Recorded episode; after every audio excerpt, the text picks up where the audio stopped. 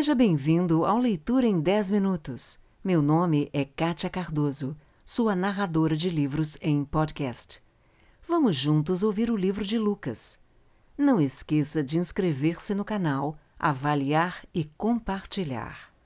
Lucas 8 E aconteceu que depois disto, ele foi em todas as cidades e aldeias, pregando e anunciando as boas novas do reino de Deus, e os doze estavam com ele e certas mulheres que haviam sido curadas de espíritos malignos e de enfermidades.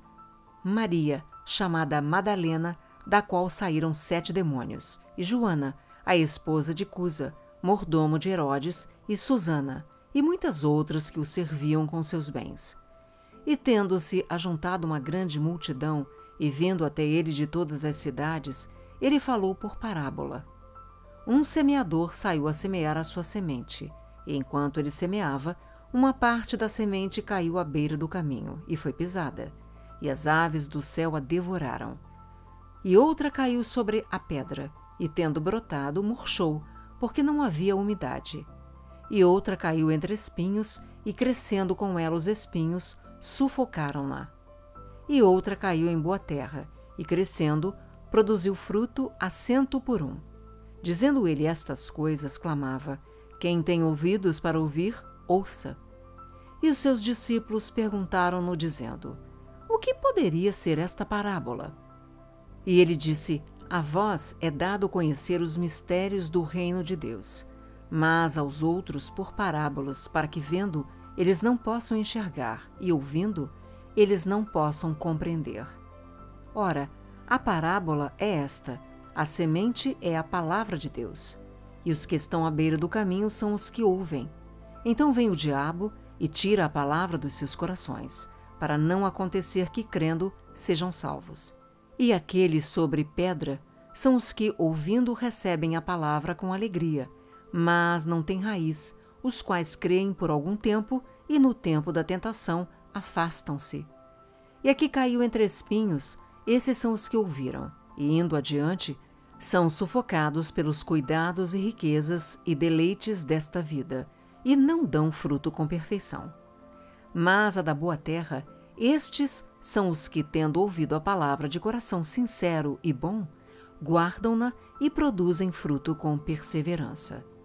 Nenhum homem, acendendo uma candeia, a cobre com um vaso, ou a põe debaixo da cama, mas a coloca no castiçal, para que os que entram vejam a luz, porque não há nada em secreto que não será manifesto, nem alguma coisa oculta que não se tornará conhecido e venha à luz. Fique atento, pois, como ouvis, porque aquele que tem, a ele será dado, e aquele que não tem, até o que tem lhe será tomado. Então foram ter com ele sua mãe e seus irmãos, e não podiam aproximar-se dele por causa da multidão. E foi-lhe contado por alguns que disseram: tua mãe e teus irmãos estão lá fora e querem ver-te. E respondendo ele, disse-lhes: Minha mãe e meus irmãos são estes que ouvem a palavra de Deus e a praticam. Ora, aconteceu um certo dia que ele entrou no barco com seus discípulos e disse-lhes: Vamos para o outro lado do lago. E eles velejaram. Mas enquanto navegavam, ele adormeceu, e desceu uma tempestade de vento sobre o lago e enchiam-se de água, estando em perigo. E chegando-se a ele, o acordaram, dizendo: Mestre, mestre, estamos perecendo. E ele, levantando-se, repreendeu o vento e a fúria da água, e eles cessaram e houve calmaria. E ele disse-lhes: Onde está a vossa fé? E eles, temendo, maravilharam-se, dizendo uns aos outros: Que tipo de homem é este que ordena até os ventos e a água, e eles lhe obedecem? E eles chegaram à terra dos Gadarenos, que está defronte da Galiléia. E quando ele desembarcou, saiu-lhe ao encontro, vindo da cidade, um homem que desde muito tempo estava possesso de demônios e não usava roupas, nem habitava em alguma casa, mas nos sepulcros. Mas vendo a Jesus, gritando, caiu diante dele e disse em alta voz: O que tenho eu para fazer contigo, Jesus, filho do Deus Altíssimo? Eu suplico-te que não me atormentes. Porque tinha ordenado ao espírito imundo que saísse daquele homem.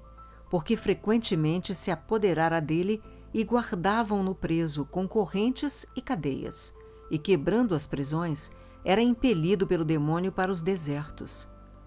E Jesus perguntou-lhe, dizendo: Qual é o teu nome? E ele disse: Legião, porque muitos demônios haviam entrado nele. E pediram-lhe para que não os mandasse para o abismo. E havia ali uma manada de muitos porcos pastando no monte, e pediram-lhe que lhes permitisse entrar neles, e ele lhe permitiu. Então os demônios, saindo do homem, entraram nos porcos, e a manada correu violentamente a um lugar íngreme para o lago e se afogaram. E aqueles que os alimentavam, vendo o que havia acontecido, fugiram e foram e contaram-no na cidade e nos campos. Então eles saíram para ver o que tinha acontecido e vieram a Jesus e encontraram um homem de quem haviam saído os demônios, sentado aos pés de Jesus, vestido e em perfeito juízo, e eles ficaram com medo. E também os que tinham visto aquilo contaram-lhes como, possuído por demônios, havia sido curado.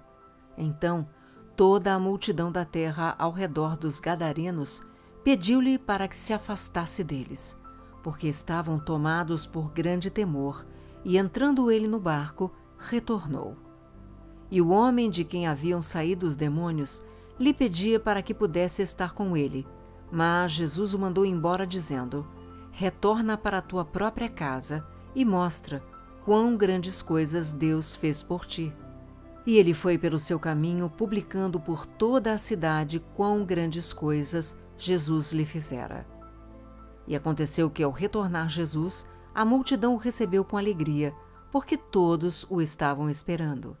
E eis que veio um homem chamado Jairo, que era um governante da sinagoga, e prostrando-se aos pés de Jesus, pedia-lhe que fosse à sua casa, porque ele tinha uma filha única, de cerca de doze anos, que estava à morte. Mas, enquanto ele ia, as multidões o apertavam. E uma mulher que tinha um fluxo de sangue havia doze anos, e gastara todos os seus sustentos com médicos, e não pôde ser curada por ninguém, chegando por detrás dele, tocou na orla da sua veste e imediatamente estancou o fluxo do seu sangue. E disse Jesus: Quem me tocou? Quando todos negavam, Pedro e os que estavam com ele disseram: Mestre, a multidão te aperta e te pressiona, e dizes: Quem me tocou? E disse Jesus: Alguém me tocou, porque eu percebi que saiu virtude de mim. Então, vendo a mulher que não podia ocultar-se, ela veio tremendo e, prostrando-se diante dele, declarou-lhe perante todo o povo a causa por que lhe havia tocado, e como ela fora curada imediatamente. E ele lhe disse: Filha, tem bom ânimo, a tua fé te sarou. Vai em paz.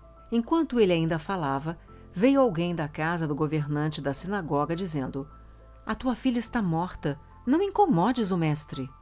Mas Jesus, ouvindo-o, respondeu-lhe, dizendo: Não temas, crê somente e serás salva.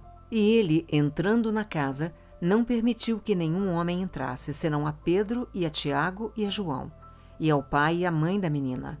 E todos choravam e pranteavam. Mas ele disse: Não choreis, ela não está morta mas dorme. E eles riam dele para o desprezarem, sabendo que ela estava morta. E ele, pondo-os todos para fora, e tomou-a pela mão e clamou, dizendo: Menina, levanta-te. E o seu espírito voltou, e ela se levantou imediatamente. E ele ordenou que lhe dessem de comer. E seus pais ficaram admirados, mas ele ordenou-lhes que a nenhum homem contassem o que havia acontecido. Obrigada pelo seu tempo e por ter ficado comigo até agora. Se você gostou, inscreva-se no canal, avalie e compartilhe, pois isto incentiva o meu trabalho.